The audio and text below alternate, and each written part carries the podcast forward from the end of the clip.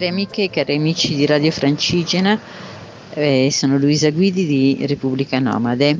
Oggi è domenica 11 luglio 2021 ed è l'undicesima tappa del nostro cammino Un nuovo mondo è possibile, che è iniziato il primo luglio a uh, Sant'Anna di Stazzema e che finirà uh, a Genova eh, sabato prossimo.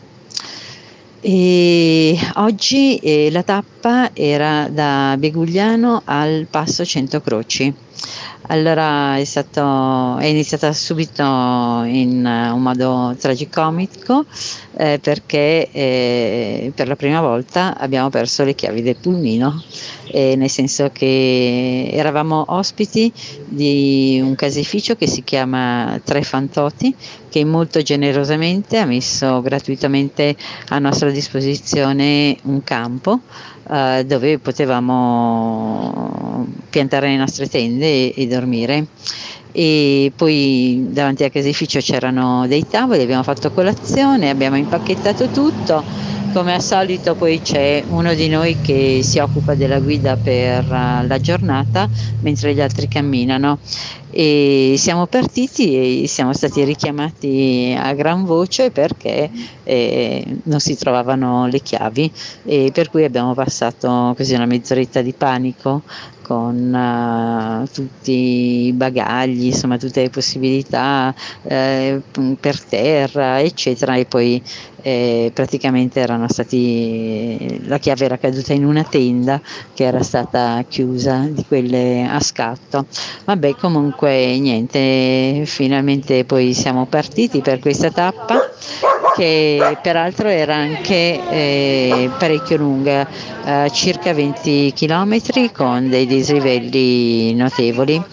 E niente, quindi siamo partiti, abbiamo così fatto una, un po' di strada in più perché abbiamo, no, abbiamo visto una deviazione, ma poi finalmente siamo arrivati alla foce dei tre confini e, e poi al passo della cappelletta che in realtà sarebbe fine tappa ma non c'era nulla dove essere ospitati e quindi ci siamo allungati fino al passo Cento Croci. E a passo della cappelletta è un posto molto molto ventoso e ci sono delle grandi pale eoliche anche così devo dire belle dal punto di vista estetico almeno a me non dispiacciono mi sembra un buon metodo di, di produrre energia senza così essere troppo invasivi. E, e, mentre invece volevo dirvi la Foce dei Tre Confini eh, si chiama così perché è proprio situata sulla confluenza eh, di, di, tre regioni, Emilia Romagna, eh, Liguria e Toscana eh, le province di Massa, La Spezia e Parma. E eh, ora siamo qua, eh, un po' prima in realtà del passo Cento Croci, anche qua abbiamo trovato un ristorante che ci ha fatto mettere le tende eh, sul retro.